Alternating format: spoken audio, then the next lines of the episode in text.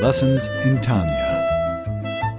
The Tanya of Rabbi Schneur Zalman of Liadi, taught by Rabbi Ben Zion Krasniansky. Tanya's text elucidated by Rabbi Yosef Weinberg.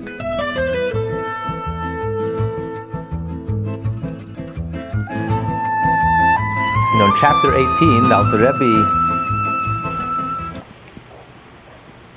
began explaining how being Jewish is something that's very near and dear to each and every Jew.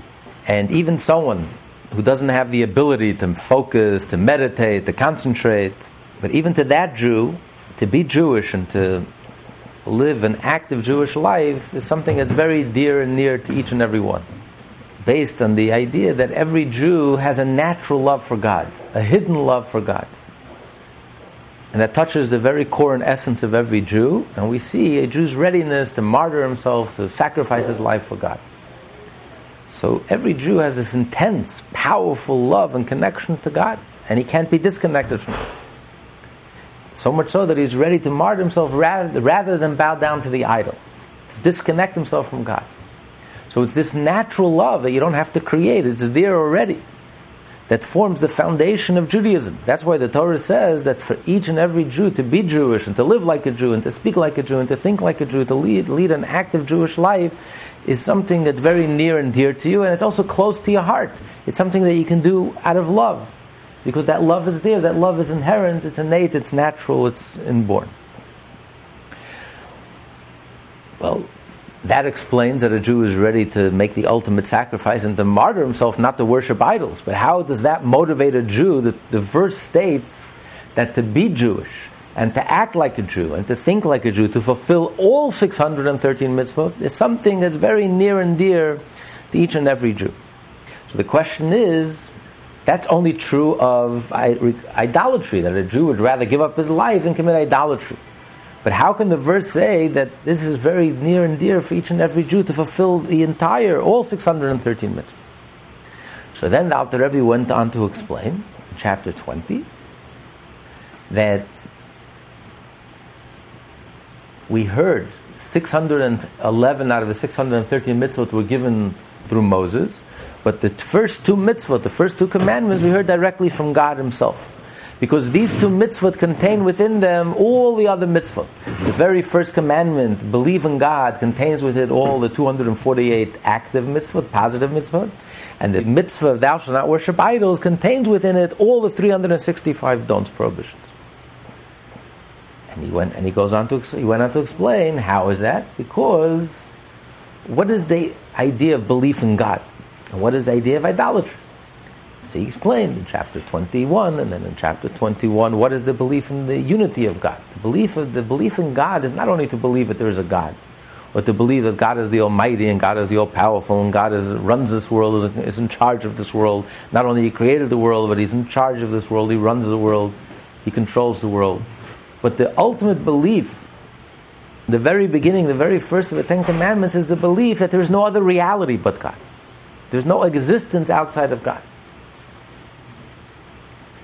So that is the deeper meaning of the mitzvah. How do you fulfill the mitzvah of the unity of God? When you realize that there's no other reality but God. And then in chapter 22, he explained what is idolatry in a broader sense. Idolatry is not just if you believe in another God, that there are two gods, or you believe that, that someone else has a power and force other than God. Idolatry is anything that's an ego, anything that's separate from God, is independent of God, that is idolatry. So in the last chapter, chapter 23, he explained that just like a Jew would be ready to sacrifice his life to fulfill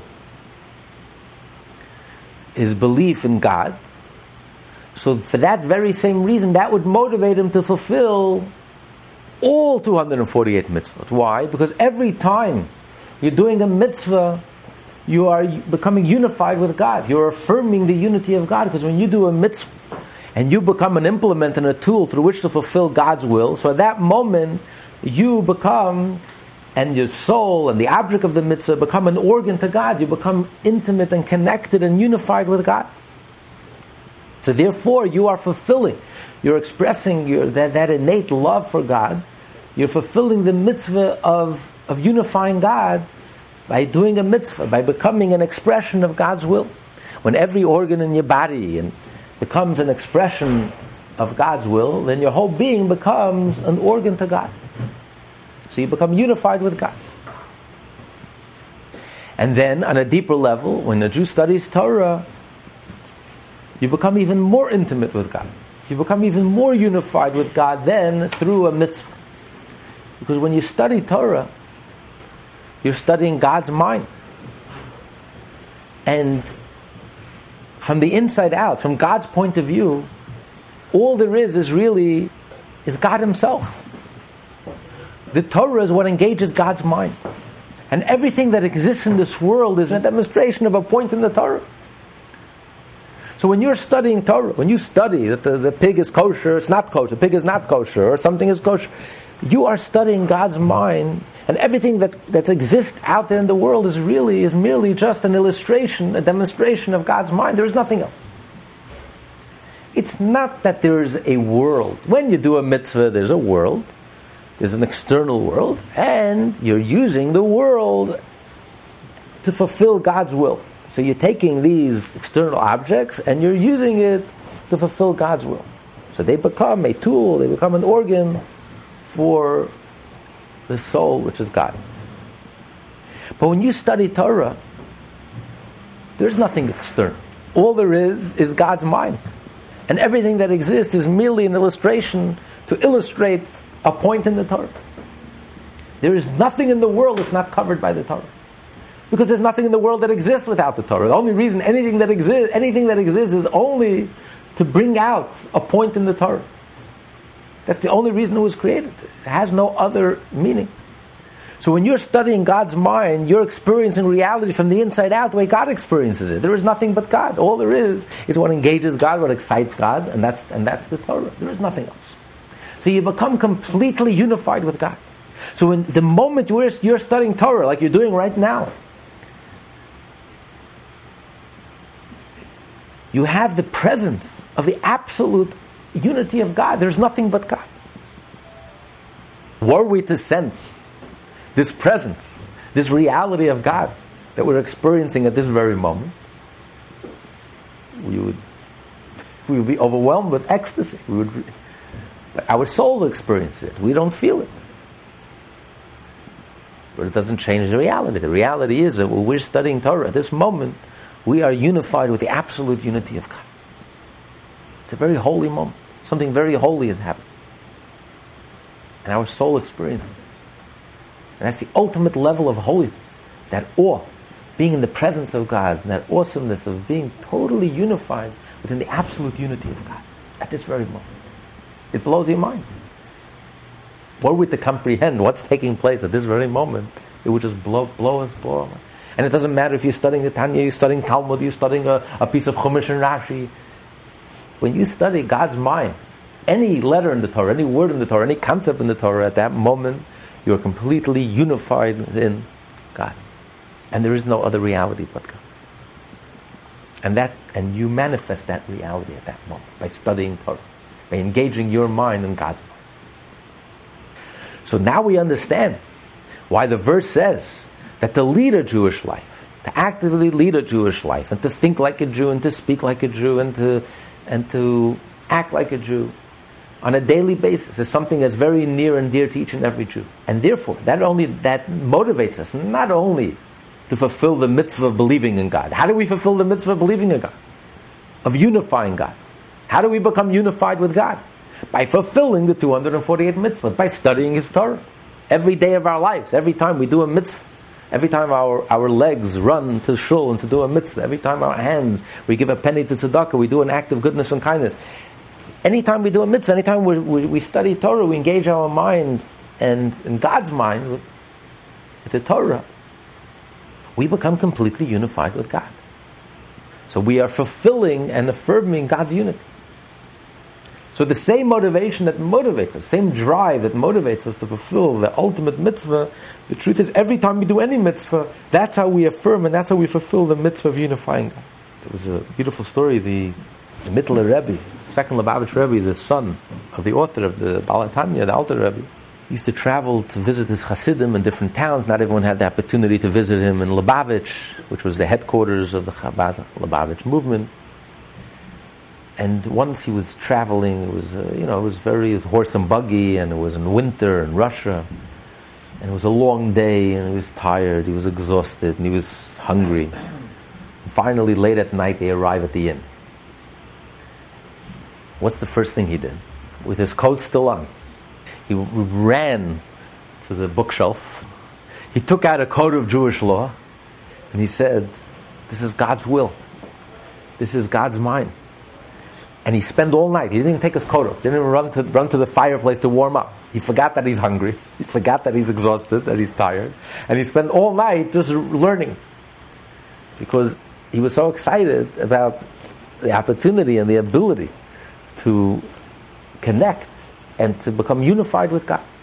So this is the innate, natural love that each and every Jew has for God that motivates us to study Torah and to do mitzvah in our, on a daily basis, in our daily lives. So now in chapter 24 is going to explain, this also explains why the Torah says that to fulfill the 365 prohibitions, the negative mitzvah, the don'ts, is also something that's very near and dear to each and every Jew. Because since a Jew would rather give up his life than worship idols, so the truth is, every time you do a sin, it's like worshiping idols. It's the same idea. And that's what he's going to explain in this chapter. Page 312. Since everything in the realm of holiness has its counterpart in the unholy realms of the Sitra Achra. There is also an unholy counterpart to the observance of the mitzvot and to Torah study, which produce union with God. Everything in the world is a plus, there's a minus, a plus and a minus. There's a positive and there's a negative. There's a balance. God gave us freedom of choice. So just like in the positive sense, in the plus side, we become unified with God through the 248 mitzvah, so the counterpart is continue. Their counterpart is the 365 prohibitions stated in the Torah and all the rabbinical prohibitions. Since they are contrary to and the very opposite of God's will and wisdom, they represent total and complete separation from His unity and oneness. It doesn't matter whether it's a biblical commandment, whether it's a rabbinic commandment, or even, even if it's just a Jewish custom all of them have one thing in common. Whether it's the 613 biblical commandments, or whether it's the hundreds of rabbinic commandments, whether it's a Jewish custom, they all share one thing in common. It is the will of Hashem, it's the will of God. Only difference is how this will is manifest, how this will was revealed. Was it revealed in the written Torah? Was it revealed in the oral Torah? Was it revealed through Jewish initiative called the Jewish custom? But either way, this is the will of God. Now, once I know that this is the will of God, what difference does it make to me? If it's a great mitzvah, a small mitzvah, a minor mitzvah, a major mitzvah, a major prohibition, a minor prohibition, a biblical prohibition, a rabbinic prohibition, just a Jewish custom. What difference does it make? This is the will of God. The question is, am I connected to God? Am I not connected to God? There's no neutral. It's one or the other.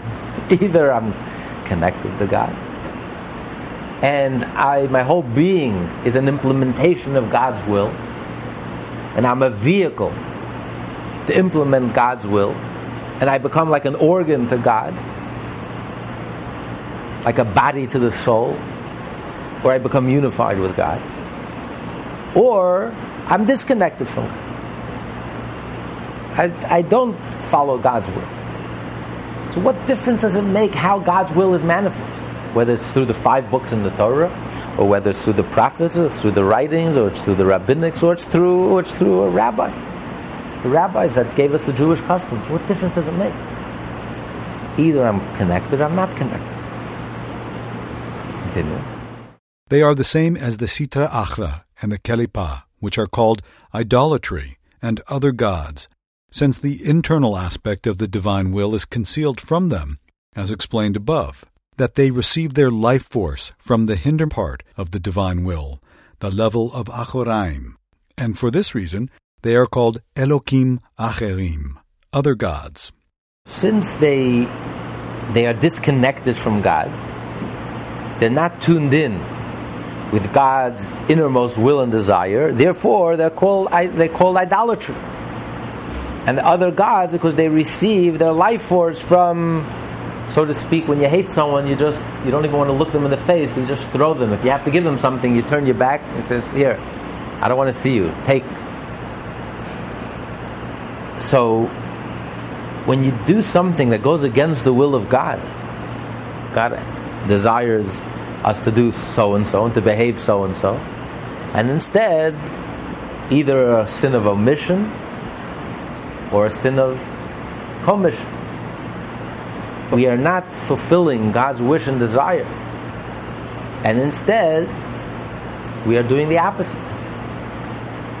You know, what's the what's the first sign of illness in a person? A, health, a healthy body is unself-conscious. A healthy body is totally tuned in with the soul and does exactly what the soul wants him to do. You want to move your hand, this, the body automatically moves the hand. Imagine if the body starts rebelling against the soul. You want to move your hand? The body says, No, I don't want to move my hand. You check into a hospital. I mean, that's, that person is, is very dire, is, is direly ill, critically ill. When the body stops responding to the soul, and the body has a mind of its own. And the body is aware of itself. Self awareness. The moment you become aware of yourself, it's a first sign of illness. A healthy body is unself conscious. There's light. A, healthy, a living person is light. A corpse is very heavy. A living person is very light. And you're unself conscious of it. The moment you become conscious of yourself, that, that's a sign of illness. And the same is spiritual. The moment God wants one thing, and I want my own thing. And I do the exact opposite of what God wants. When the body starts rebelling against its own soul, that's the opposite side. That's the other side. That's klipa. That's the shell. That's disconnected. That's a sign of unhealth. Continue. Just as the forbidden actions themselves represent separation from godliness, so too the three garments of a Jew's animal soul, which stems from the kelipa of Noga, namely the thought, speech, and action that are clothed in, that think, speak, or act in violation of the 365 Torah prohibitions, or any of the rabbinic injunctions. And similarly, the essence of the soul itself, which is clothed in its garments, all of them become completely united with the Sitra Achra and Kelipa, called Avodah Zara, that is, idolatry. So just like when you do a mitzvah, you become a tool and an implement to God's innermost will and desire, and you become unified with God. So when you go against the will of God and you follow the klipa, then you become unified with the klipa. You become unified with the with the opposite of of godliness, with idolatry. You become unified with idolatry, the forces of idolatry, with the independent forces of idolatry that consider themselves separate and independent of God. God wants one thing, and you want something else. You want the exact opposite of what God wants. That's idolatry. That there is a reality independent and outside and separate, and opposite, opposite of God. And when you follow those desires and you and you think and speak and act in a way that's contrary to what God God's expressed wish and desire of us is, then you become unified with, with idolatry. Your being at that moment, your, your, your thought, speech, and action, and even your soul, at that moment you become unified with idolatry. So your whole being at that moment becomes unified with idolatry. So it's the equivalent of worshipping idols. It's the same idea. Because as he explained, worshipping idols doesn't necessarily mean that you believe in two gods, or you believe that that uh, God shares, uh, there's another power, a force in this universe. Belief in idols means you believe that there is an independent existence outside of God. That is idolatry. So the moment you go against, contrary to Hashem's wish and desire, At that moment, you become unified. You become unified with that, with the, with the, with, the, with idolatry, which is that independent. God wants one thing, and I have my own ego, my own agendas, my own wish, and my own desire, and I want the exact opposite of what God wants. So at that moment, your being becomes unified with idolatry. So that, that is the equivalent of idolatry.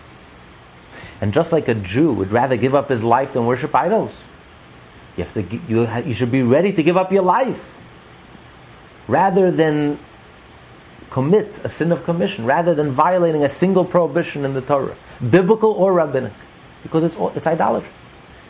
Even if it's a rabbinic prohibition, even if it goes against a Jewish custom. then at that moment, you're going against the will of Hashem. So you're, you're demonstrating your independence, your separation, your ego. God wants one thing and I want another thing. And I'm going to follow my agenda. So at that moment, your being becomes unified with idolatry. And if a Jew cannot be disconnected from God, and you're ready to give up your life and make the ultimate sacrifice for your belief in the unity of God, then for that same reason you should be ready to give up your life rather than violate a single transgression or prohibition in the Torah. Doesn't matter if it's biblical or rabbinic. If the body will start revolting against the soul, doing the opposite of the soul, that's real serious business. So the same thing is spiritual. As long as we're egoless, as long as we're completely unified with God and our whole being is an implement and an organ, an expression of God, then we are completely unified with God. When our thought, our speech, our action, our daily behavior, our mind is fully engaged in Torah, and we are engaged in, in a Jewish lifestyle, then we are completely healthy, spiritually healthy. But the moment we sense ourselves, we're independent of God. We feel egotistical. We don't feel a connection with God. That is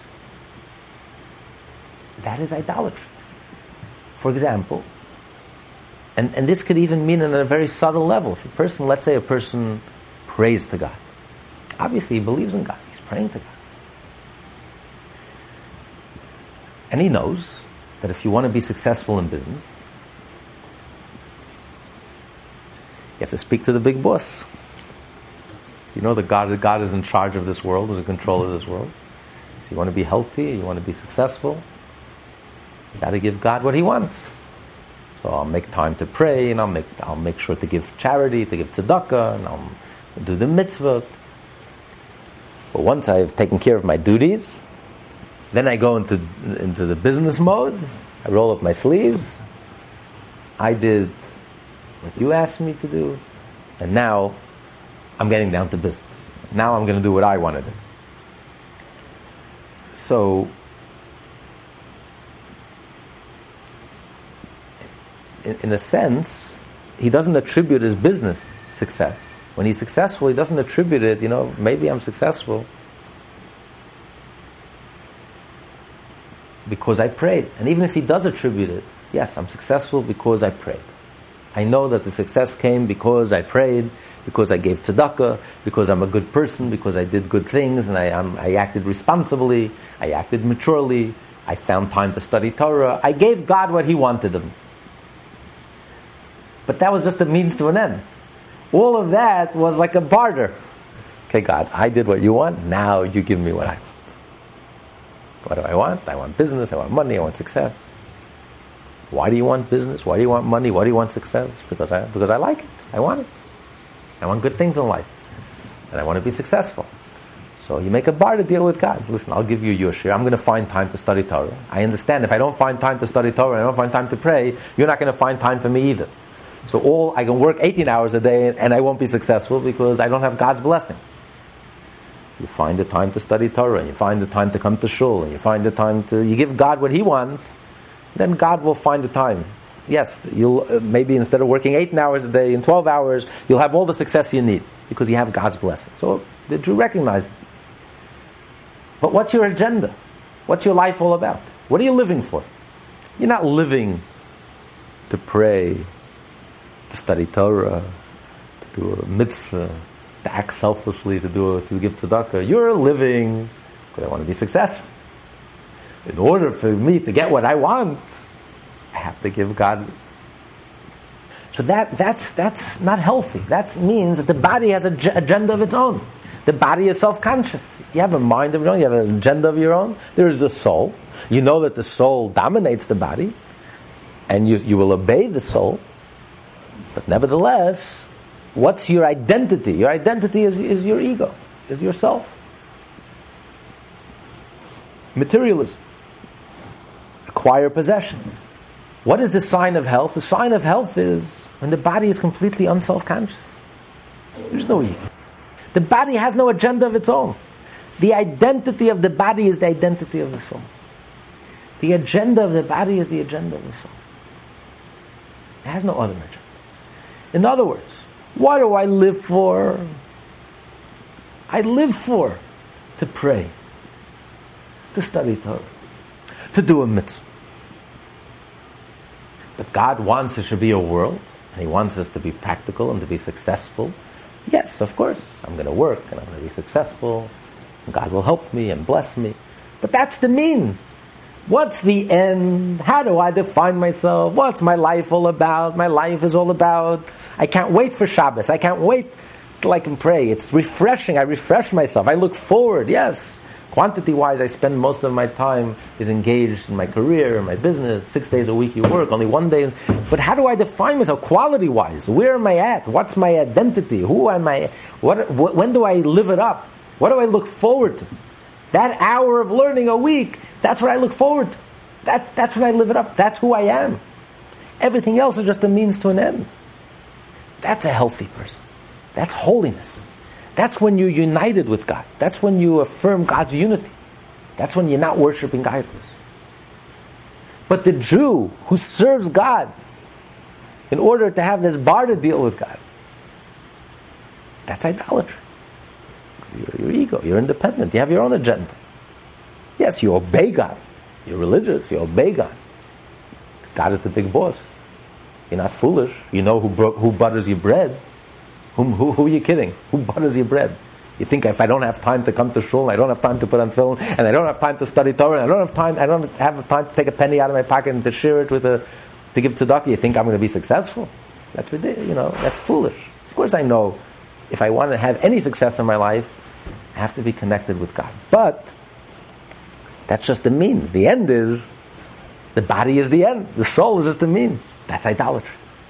That's where the body is self-conscious. That's a sign of spiritual unhealth. That's unplugged, being unplugged, being disconnected. But now he's going to say when a Jew sins, it's even worse than idolatry. Why is it worse than idolatry? Not only are they united with the Kelipah and thus equal to it, but furthermore they become secondary and subordinate to it, and much lower and more debased than it. For the Kelipah is not clothed in a corporeal body, and hence is more exposed to the divine light. It knows its master, and does not rebel against him, God forbid, by any independent act of sending its evil messengers, other than in the service of God. Any evil act of the Sitra Achra is performed only in the service of God, Thus, the kelipot that are not clothed in a body cannot rebel against God's will. Only the animal soul clothed in the human body can do so. Hence, it is even lower than the kelipah. All the forces of evil, the, the demons, or the, or the, or the negative angels, negative energy, they, since they're not clothed in a body, they're not materialistic, so therefore they are not really, they cannot oppose God. They're fulfilling their mission. It's part of the mission. As a beautiful analogy given by the Baal Shem Tov, the king wanted to test his subjects once. So he, he asked one of his ministers, his faithful minister, to pretend and to create a rebellion. Just to test the people who will follow him, who will be foolish enough to follow him, and who will remain loyal to the king and they were able to separate the, the, the men from the boys, those who who got caught up in the rebellion, versus those who remained faithful to the king. Until the one person came and he exposed the whole thing. He says, You're not a rebel. You're an agent. You're working for the king. And then it was all over. Because once you know the secret, then, then it's all over. It's just a pretense. The whole thing is a lie. It's a mirage. When we look at this world and these negative forces and, and, and their temptations and distractions and what people call the Satan and, and but the truth is he is a holy angel just like all the other angels. He's just fulfilling his mission. It's a mirage. It's just a test. That's all it is. Hashem is just testing us. Deep down, the Satan is praying, don't, don't fall for me. I'm, I'm just here to test you. Be strong. So it's just a mirage. So even the negative forces are really just fulfilling their mission. It's like a story with Rabbi Naftali of, of Ropshitz. He was a very sharp, very sharp. So as a child, it was an Eastern European winter, and his father woke him up early to wake up to come to shul. And it was snowing, it was a blizzard, and it was warm under the blanket. He didn't want to wake up. So he comes late. His father says, Why don't you learn a lesson from your evil inclination? You didn't want to get out of bed because evil inclination was telling you, Stay under the covers. Why go to shul? It's too cold, too lazy. Look, your evil inclination was not lazy. He was up at 5 in the morning. He was already working full time. he, he was so Naftali smiled. He's a little boy. He says, yeah, but the Yetzer Hara doesn't have a Yetzer Hara. he doesn't have an evil inclination telling him he's doing his job. So he has nothing stopping him. That's exactly his mission. But I have a Yetzer Hara telling me, trying to stop me and to slow me down. So the, the, the, the energy, the negative energies, negative forces in this world, the negative angels, they cannot rebel against God because they are agents of God. They're also angels. They're also fulfilling a mission. Why? Because since they're not enclosed in a physical body, therefore they, know of God. They sense God. They're not totally disconnected from God. They can't rebel against God. Versus a human being, since we are we are uh, souls and bodies, so as a result of our body, which is so dense and materialistic, it totally obstructs ungodliness. It totally blocks out any sense of godliness. So much so that we can rebel against God. We can disobey God. An angel can't disobey God. We can disobey God with, with equanimity. Doesn't bother us. We sleep like a baby. God says one thing. He wrote in His Torah, "Thou shalt not," and we go ahead and do it anyway. Or He says, "Thou shalt," and we and we don't do it. Cold-bloodedly, doesn't even bother us. An angel is not possible. How can you rebel against God? It's impossible. Because an angel is spiritual. When you're spiritual, there's some connection, even a negative angel, even negative energy.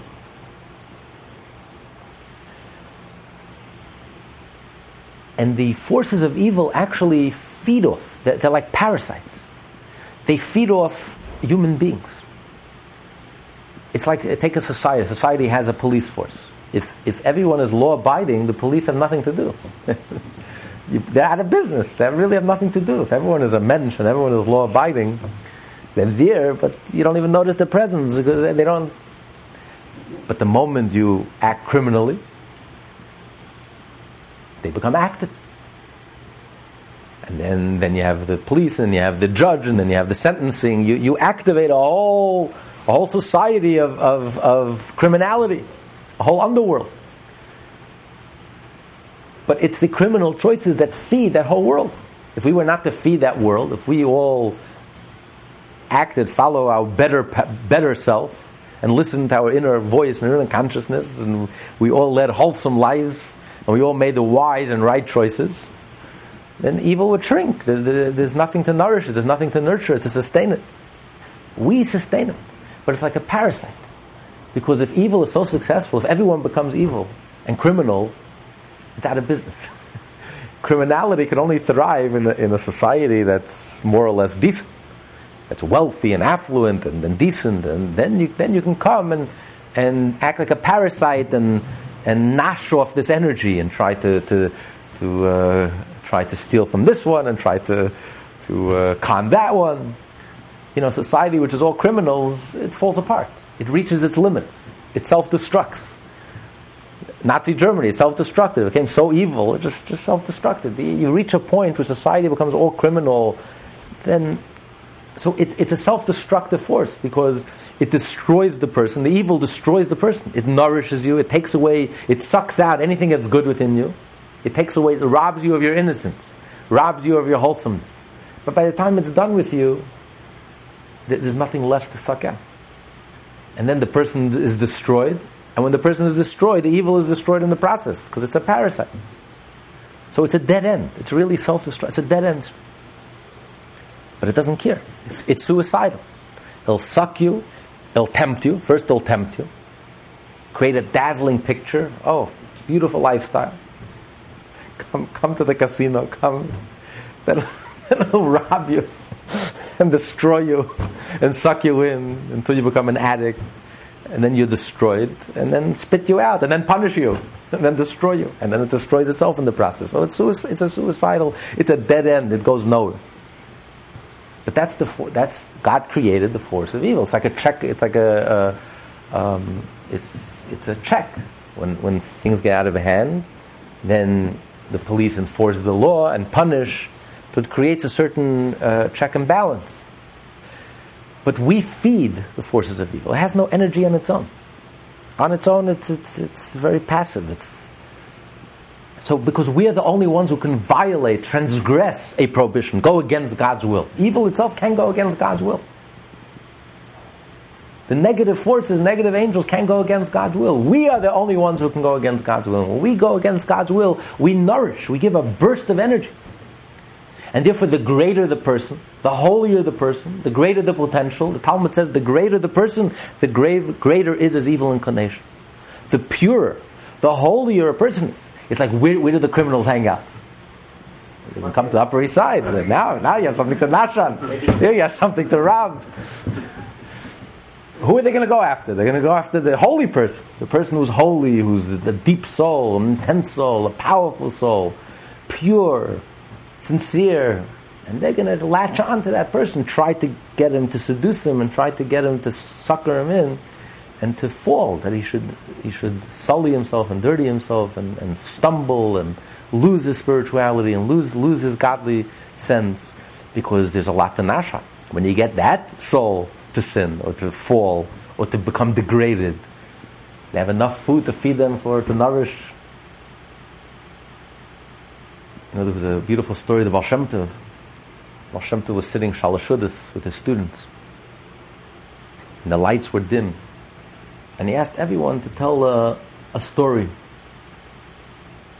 And this simple Jew was sitting around the table. He said, "He says a very strange story." He says, "In where I am, where I live, right next door, there's a haunted house. And you always hear spirits there, and, and um, and they're always dancing in a great mood. And and one one one week, they were like crying, they were mourning. And I asked him, I had a conversation with him. I said, "What's what's what, what's going on?" He said, "I'll tell you. There's this holy rabbi in town. He's a saint. He fasts all week, from Sunday to Friday, sundown. He fasts and he prays and he studies Torah." But he has one sin, one grave sin. He comes home at night, Friday night, and his wife prepares him some milk because he's fasting for six days. And he's always upset. The milk is, he starts yelling at his wife, the milk is not ready, the milk is too cold, the milk is too hot. And when he yells, he gets angry, loses his temper. We have enough energy to feed us for the whole week. Because this holy rabbi who just spent six days learning and praying and in, in solitude, and here he loses his temper, which is the equivalent of idolatry. He gives us enough nourishment to last. He says, okay, so that, now I understand why you're always in a good mood, but why this week were you crying? And then he heard on Shabbos they were dancing from joy like, like nothing else. So I'll tell you. This week he decided he realized, you know, something is wrong with me. I really have a real character flaw. I'm losing my temper. I'm getting angry. What's the use of all my learning and all my praying when God says if you get angry, it's as if you worship idols? So I decided that I am going to prepare the milk myself and I'm going to put it away in a hidden place. So when I come, I know where it is. I don't get angry at my wife. Anyway, so he hides it on top of the shelf in his library. Anyway, he comes home, and meanwhile, the wife wants to prepare for him, and she's looking. Without knowing, by mistake, she was climbing up to the to the uh, to the top of the bookshelf. She didn't even know the milk was there, so she she pulled off the whole top top shelf, and the milk came pouring down. When the husband saw this, that was over. He said he was about to get a divorce. He says, "No." Till now, I thought that maybe it's a mistake, maybe you're schlemiel or schlimazel. But now when I hit it, you also messed it up. Now I know you're out to get me. And he was yelling at her and screaming at her. And when they, so he says, a whole week we were crying, we thought that's it. That's the end of our nourishment. Because it's the rabbi getting angry that, that gave us enough nourishment to last all week. But now he's not going to get angry anymore. What are we going to live on? But now that he lost his temper and he got so angry, He's about to divorce his wife. He says, We have enough to nourish us for the next year. Anyway, after Shabbos, they, they davened, they made, they made Havdalah, they put on the lights, and they saw that someone fainted. Because the rabbi, who the story was about, was one of the students of Baal Shem and he was sitting right next to this person. When he heard the story, he realized what effect and impact his behavior had, and he fainted. So holiness, the the greater the level of holiness, the greater the temptations, or the greater the Yetzer Hara will plot and scheme to try to get the person to stumble and to degrade the person, because that's how they nourish. That's how they nourish, and that's how they they receive energy. So it's only a human being who's clothed in a body who has the ability to rebel against God we can nourish and feed the forces of impurity, the satanic negative energies and forces of hatred in this world through our negative behavior, through our negative choices. But the forces of evil itself, on their own, do not have the ability to rebel against God. So did Bilaam say, I cannot violate the word of God. Although Bilaam was a kelipah clothed in a body, Yet when he spoke for the spiritual Kelipah within him, the unholy prophetic power with which he wished to curse the Jewish people, he said, I cannot violate the word of God. So what do you mean Bilam can't violate? He's a human being. He's in a, he's in a body. Bilam himself violated God's will. He curses out the donkey. And he says, and the, and the donkey, God opened miraculously through the angel, the donkey opened his mouth, and the donkey talks back to Bilam. And he says, Have I ever been unfaithful to you? Because Bilam slept with his donkey. He was into bestiality.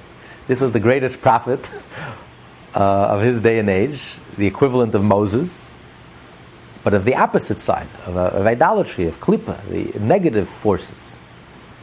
And with his force, he, he was an anti Semite, and with his force, his power, he wanted to curse the Jewish people and obliterate the Jewish people. Use his spiritual energies to obliterate the Jewish people. So obviously, he's not allowed to sleep with a, with a donkey. it's bestiality. It's one of the seven Noahide laws. He can't be more morally corrupt. And yet, he was a prophet, and yet he was sleeping with his own donkey. So, and how can Bilam say, I cannot violate the word of God? He did violate the word of God. So, firstly, a person has freedom of choice. And, as we learned earlier, that sometimes, because of the choices you make, you lose your ability to control your, your instinct. By nature, a human being has the ability to control himself, to discipline himself, mind over matter. We see it in real life. Something matters to you, you have the ability of self control. But the addict lo- loses his ability of self control because of the choices that he made that leads him to a point in his life where he's totally out of control. And even when he's self destructing, he's harming himself, and it's no more fun. He, he, doesn't even enjoy it anymore. He just can't stop because he lost his ability. So, too, someone like Bilam, as a result of the negative choices that he made in his life, he may have reached a point where he's addicted. He has a serious addiction, a serious problem, and he can't help himself and he's violating Hashem's will. But here, when he's speaking with a prophetic voice, he says, How can I violate if God will prophesy to me and God will command me and order me to do so and so? I can't transgress, I can't violate God's will. It's impossible. A spiritual force, even the negative forces, don't have the ability to rebel against God, don't have the chutzpah to rebel against God. Continue. Although the Kelipot are called Avodah Zarah, idolatry, which is a denial of God, yet they refer to him as the God of gods, indicating that they do not deny him completely. They cannot violate God's will, for they know and perceive that He is their life and sustenance, since they derive their nurture from the hindermost aspect of the divine will which encompasses them.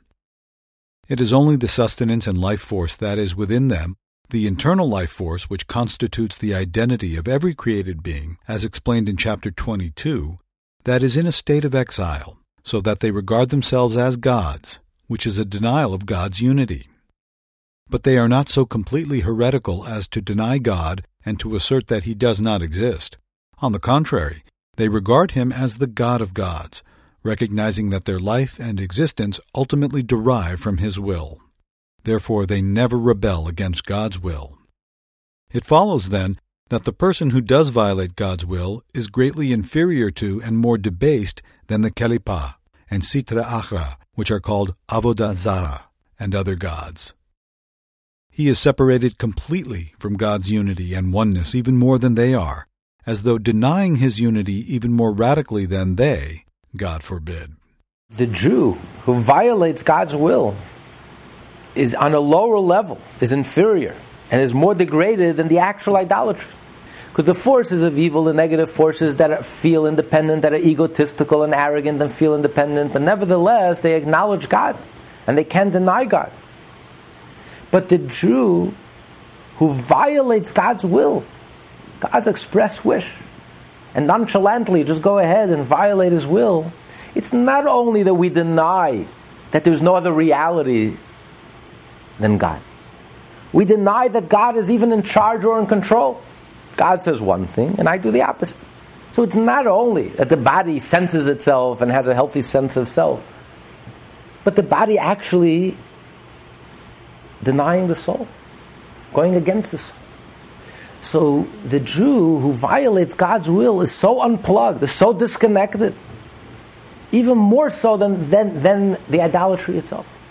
Even all the negative forces in the universe cannot go against God's wish. And here, a human being, flesh and blood, God is so abstract to us. God is so distant. God is so not a reality to us. And not only do we sense ourselves and we have our own egos and our own identities and our own agendas, but we go ahead and cold bloodedly and nonchalantly we go ahead and violate God's express wish and will, as expressed in the code of Jewish law, as expressed in the Torah, whether biblical, or rabbinic. So, in a way, it's more degrading, it's much lower, it's a greater disconnect it's a greater rebellion than even, even the idol itself. So if a Jew is ready to give up his life,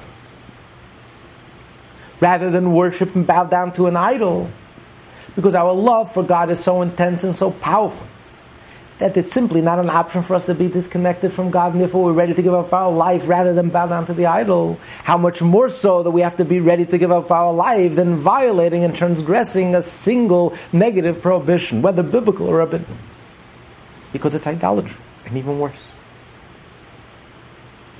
Because not only are you an entity for yourself, are you denying God's absolute unity, that there's no other reality than God, you're even denying that God is in charge, that, that God is in control. The body listens to the soul. And you're not even listening to your own soul. Rebelling against your own soul, your own life source. You're nothing without the soul. We're nothing without God. And we have the chutzpah to go ahead and violate, trespass, transgress, go ahead and go against God's express wish and will and desire. That, that's outright rebellion. That, that's worse. It's a greater disconnect that's more degrading than, than idolatry itself. And that's why we are able to sustain the evil forces. It's only our choices when we violate and transgress a prohibition, we sustain and we feed, we nourish. Because the negative forces are like bloodsuckers. They feed off, we give them energy. We give them new, fresh blood, fresh energy. Energy that should have gone towards holiness. And instead, we, we give them fresh fresh energy. So, because only we are able to violate and go against God's will, God's wish and desire. So it's, wor- it's worse than idolatry. And therefore, the Torah says that for a Jew to fulfill all of the Torah mitzvah, including the 365 prohibitions, or God forbid, not to not to uh, commit a sin of omission, not to violate the 248 mitzvahs by not doing a mitzvah, is something that's very near and dear to every Jew. If we're ready to give up our life, rather than bow down to an idol, how much more so that we should be ready to give up our life, make a sacrifice, rather than, God forbid, violate a single prohibition in the Torah. God's will for us is sacred. And we live to fulfill God's will. That is our life. That is our being. We don't have any other agendas. That is our whole being. To go ahead and to violate Hashem's will, this is worse than idolatry itself. I continue. This is similar. This is similar to what is written in Etz Chaim, Portal 42, end of chapter 4, that the evil in this corporeal world is the dregs of the coarse kelipot. It is the sediment of the purifying process, and so on. That is, after whatever sparks of good that are found in the kelipot have been isolated and elevated, what remains is kelipot in its lowest, coarsest form. This kelipah is the evil found in this material world. For this reason, all matters of this world are harsh and evil, and the wicked prevail in it, and so forth. There are many different levels of purification, just like when a person eats. When you eat, the food goes through a whole process. All the nourishing aspects are removed and are incorporated in the body, and everything else is flushed out. That becomes the klipa. So after everything is extracted, anything good, any spark is extracted, what's left, the dregs, the sediment, which is the coarsest part of the wine, the sediment on the bottom, that has no use anymore, and the, the coarsest part, that settles to the bottom. And that's our world, our materialistic world. This is scraping the bottom of the barrel. It's, it's overwhelmingly evil. Um, it's very could be very disheartening and disillusioning the more you open your eyes and the more you realize what a false world we live in it's hard to trust anything because you see how everything is so riddled with lies and deception nothing is the way it seems even people are not what they seem there are people who appear to be very nice on the surface very suave. But it's just a cover up. Inside, they're very selfish, self centered, self absorbed. They won't be there for you in a moment of truth. Not because they're mean, just because they're self absorbed. They have no time and energy for you. They'll be very smooth and very charming, but they won't be there for you when you really need them. And there are people in the country, are people who may come across as very gruff on the surface, but they have hearts of gold. The moment of truth, they'll be there for you. So nothing, nothing is what it seems to be. It's like a Russian doll. Everything is a riddle with an enigma. And you know, the more you delve deeply into reality, it's all it's like a it's like a house of cards. There's no real faith or trust or, or reality or truth. Everything is lies. No one trusts the word they hear in the media. no one trusts the word a politician says. How do you know a politician is lying? You see his lips move. Um, it, you know, it's, it's it, people, you just become so cynical that, that it's just lies upon lies. And especially when you start reading today with the freedom of information, or after 40, 50 years, they start opening up all the old books and you start reading what really happened, and you hear starts, starts standing on its head. You know, the people who are in charge, the people who are running things, double, you know, it's so false and it's so treacherous and conniving and cynical and and nothing is what it seems, and just it's just abuse of power and abuse of.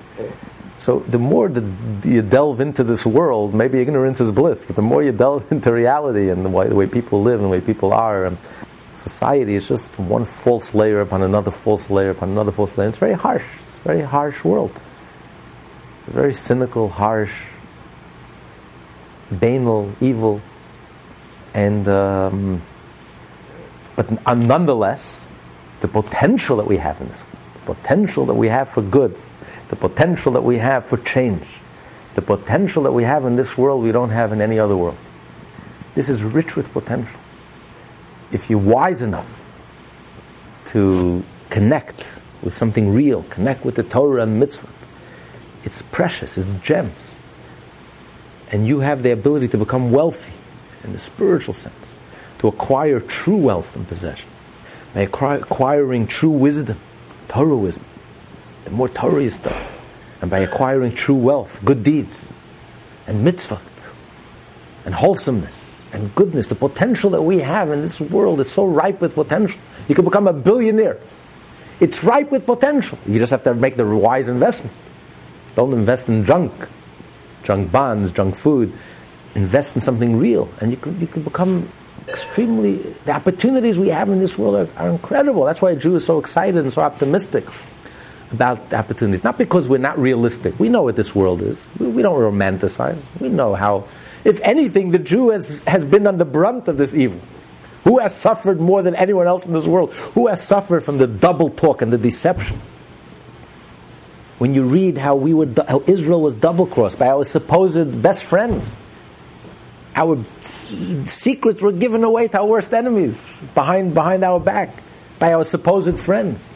The double crossing and the conniving and the evil that goes on behind the scenes. It's enough, it's enough to raise, yes, so we're not, we're not closing our eyes. We're not, we're not wearing blinders. We know, we know how corrupt and how rotten things could be. And yet, we're optimistic we're hopeful. We're wholesome because we believe in God. And we know that this world has a tremendous potential. And if you invest wisely and properly, you can, you can, you can, the opportunities we have in this world, you don't have anywhere else. But with, but the world on its own is a very harsh place. Very egotistical. People are self, selfish, self-centered self absorbed. And it's a very harsh place. Left to its own devices. So the question is now the Alter Rebbe explained so eloquently how the verse states that to be Jewish and to live a Jewish life is something that's so dear and near to each and every one of us. To lead a full Jewish life in our daily life, in thought, speech, and action to fulfill the positive mitzvah and to avoid the prohibitions. Because since every Jew is born with this powerful, intense love for Hashem, that we're ready to make the ultimate sacrifice for Hashem, and it's simply not an option for us to be disconnected from God. And how do we become unified with God through fulfilling the mitzvah? while if we transgress and violate a negative prohibition, whether biblical or rabbinic, it's the equivalent of idolatry, and it's even worse than idolatry. Because we outrightly deny, not only when we sin, not only do we deny that God is the only reality and there's no other reality but God, but we deny that God is even the even the boss, that God is even in charge or control of this world. God says one thing and I do my own thing. The exact opposite of what God asked me, expressly wished me and asked me to do. So it's worse than idolatry. And that's why this world could be so harsh and negative. So if that's the case, why is it? That begs the question. Why is it that a Jew is ready to sacrifice his life for God, make the ultimate sacrifice, and yet we sin with equanimity, nonchalantly? It doesn't bother us. It makes no sense. Here I'm ready to give up my life rather than bow down to the cross or bow down to the idol. When for 2,000 years Jews were forced either to be baptized. They would rather die and be burned to death at the order of the faith. Even the Marranos rather die and be burned to death rather than deny their Jewishness in that moment of truth. So how can a Jew sin? Period. As the Zohar says, it says in the Torah, nefesh kisechta, a soul that will sin. The Zohar puts a question mark after it. Nefesh kisechta bit me. How is it possible? How can a Jew sin? Even unintentional. Do we walk into a fire unintentional? automatically you, you, see a fire, consciously, subconsciously, you just back off. How can a Jew sin? It goes contrary to our very essence. And that's what Alter Rebbe is going to explain now. This explains the commentary of our sages on the verse If a man's wife turns aside and commits adultery, no man commits any transgression unless a spirit of folly has entered into him. The sages thus relate the root of shiste, turns aside, to shtut, folly. The Torah is talking about the woman, the Sotah, a woman who commits adultery. And the Torah uses the language kisishte ishte. So the literal meaning is if she turns aside. But the word sishta comes from the same root as folly, as shtut, a foolishness. So the Talmud says a person doesn't sin unless they act foolishly. What it means literally is we see when a person sins, even a wise person will do very foolish things. Once you have a passion for something and you want something, you'll do foolish things. And later on, when you're caught, you look back and you realize it's ridiculous. How did I do this? You're embarrassed, you're ashamed.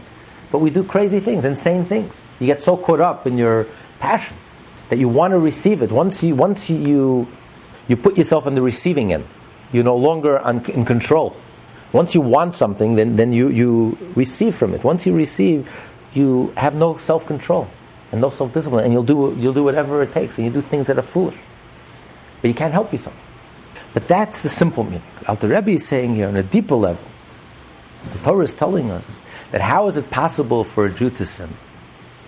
The only reason, the only way it's possible for a Jew to sin is, is if you have, it's a, it's a crime of passion. It's a moment of ins- pleading insanity. It's a moment of insanity. Every time for a Jew to sin, even the ability for a Jew to sin, it's a moment of insanity. It makes no sense. It's illogical, it's irrational, it makes no sense. It's inexplicable.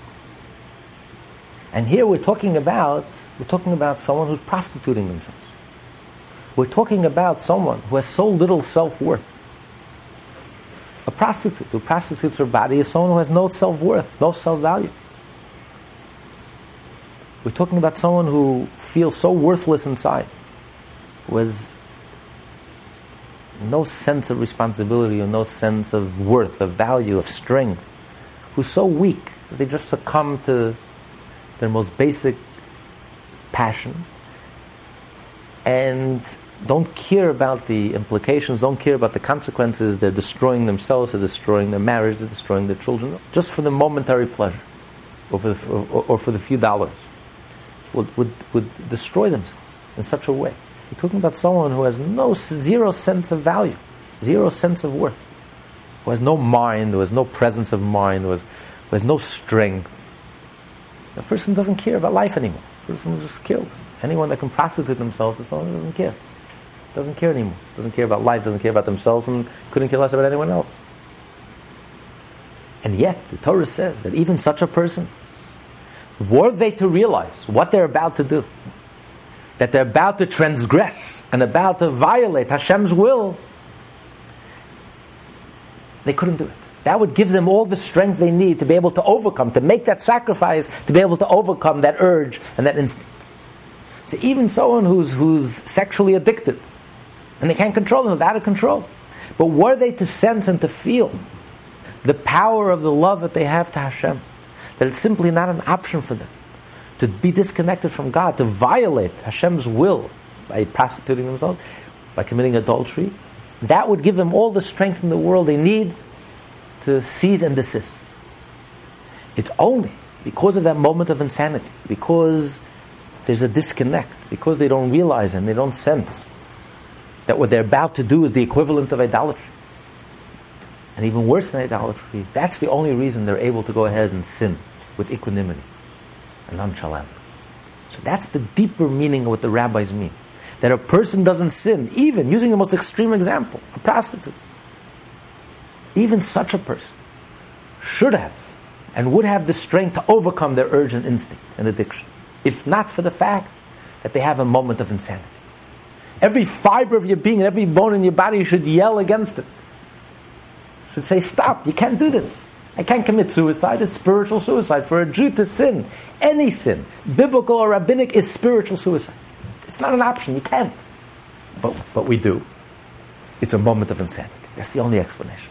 There's no other explanation. They continue. For even. For even an adulterous woman with her frivolous nature could have controlled her passionate drive were it not for the spirit of folly within her, which covers and conceals the hidden love within her divine soul that yearns to cleave to her faith in God and to his unity and oneness, and that resists even on pain of death any separation from his unity through idol worship. That is, even this adulteress would willingly sacrifice her life rather than submit to coercion to practice idolatry. Even if this idol worship would consist merely of an empty act of prostrating herself before the idolized object, without any belief in her heart in the validity of idol worship. So, as we learned earlier, there's one thing to worship idols, to believe in the idol.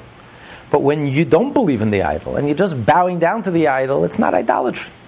And yet, you wouldn't, you were ready to sacrifice your life rather than even externally and superficially just bowing down, just appearing to bow down and worship you.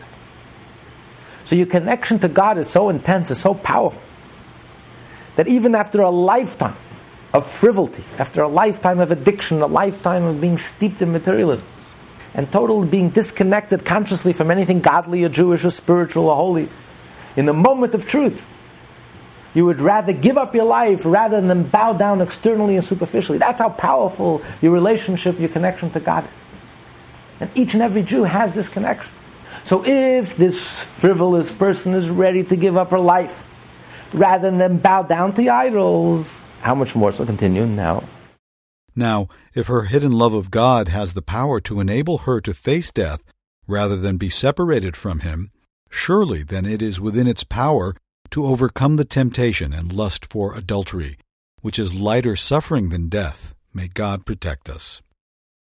It is only the spirit of folly, the notion that her sin will not tear her away from godliness, that leads her to commit adultery. So it's a spirit of folly. It's a, a moment of insanity, a crime of passion that we forget. We forget, we think to ourselves, I'm still a good Jew. So I'm not perfect. I'm a good Jew at heart. So I sinned. I'm still a good Jew. I still march. I still send in my donation. I'm a good Jew. So I sin. When you put to the test worship idol or not worship idol, there you can't delude yourself. You reach a point where you can't delude yourself. Are you a Jew or aren't you a Jew? Are you going to bow down or aren't you going to bow down? In that case, you can no longer delude yourself. So then you wake up And then your choice is clear. It's not even an option. But regarding other sins, when the choice is not clear in your mind, in your befuddled state, in your state of sleeping, in your dream state, you can dream of two opposites. I'm a Jew, I'm a good Jew, and sin, and violate, and transgress, and, and violate a prohibition, go against Hashem's will, and yet I'm still a good Jew. So that's a spirit of folly. Okay, continue. It might be argued. It might be argued, however, that she differentiates between idolatry and adultery. She regards the former as much more heinous and thus more certain to tear her away from God than the latter. Perhaps this differentiation, not the spirit of folly, is why she would sacrifice her life rather than practice idolatry. Yet at the same time, she would not sacrifice her temptation for adultery. In answer, the Alter Rebbe states the distinction she makes between the prohibition against idolatry and that against adultery is also but a spirit of folly stemming from the Kelipa. It renders her insensitive to the enormous breach between herself and God that is created by every sin. If she were aware of this breach, she would certainly overcome desire and refrain from sin. That alone is also part of the of the folly. It's also part of the foolishness, or the insanity to make such a distinction is insane. Because as we just learned elaborately, there is no distinction. Every time you violate, you transgress Hashem's will, you become an implement, a tool, an expression of the Avodah Zarah, of Klippa. And in a way, it's even more degrading than the Klippa, it's even more degrading than idolatry. Because you're outright rebelling against God. The idol acknowledges God and acknowledges that God is the boss. But the idol considers itself an entity, has its own agenda, is arrogant, but it can't violate God's express wish and desire. But the Jew, who violates God's expressed wish and desire, not only does he deny the absolute unity of God, that there's no existence or reality outside of God, but he even denies that God is in charge or in control.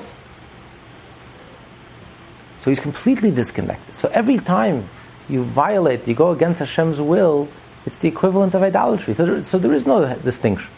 So this distinction is also insane. It makes no sense. How can you make any distinction between any of the 365 prohibitions? Even a rabbinic prohibition and idolatry. So if you're ready to give up your life for idolatry, you should be ready to give up your life rather than, God forbid, go against one letter of the code of Jewish law. Do something that's expressly prohibited, whether in thought, speech, or action.